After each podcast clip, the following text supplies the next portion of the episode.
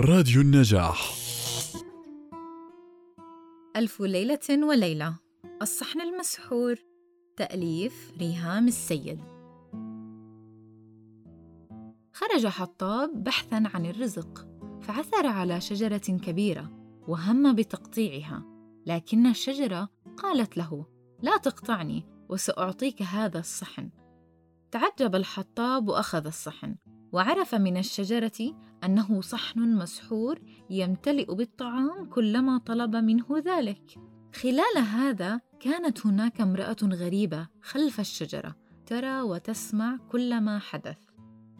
عاد الحطاب للمنزل بالصحن وأكل مع زوجته التي انتهشت وهي ترى الطعام يظهر كلما طلبوه في اليوم التالي دقت المرأة الغريبة الباب وطلبت طعاما فأحضر لها الحطاب الطعام واستغلت المرأة الغريبة غياب الحطاب وبدلت الصحن بصحن آخر مشابها له معها.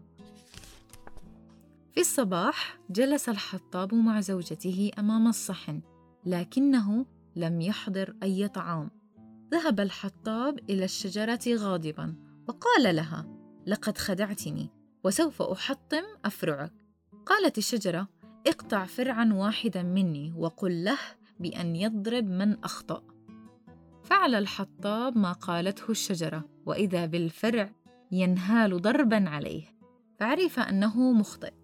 في الطريق إلى المنزل رأى الحطاب المرأة الغريبة فناولها فرع الشجرة وقال له اضرب اللص فضرب الفرع المرأة وهنا عرف الحطاب أنها هي السارقة فأخذت تستغيث. فقال لها أحضري صحني وسوف يتوقف عن الضرب. أخرجت المرأة الصحن فأخذه الحطاب وتوقف الفرع عن الضرب وتعلم الحطاب أن يحافظ على أغراضه دائما.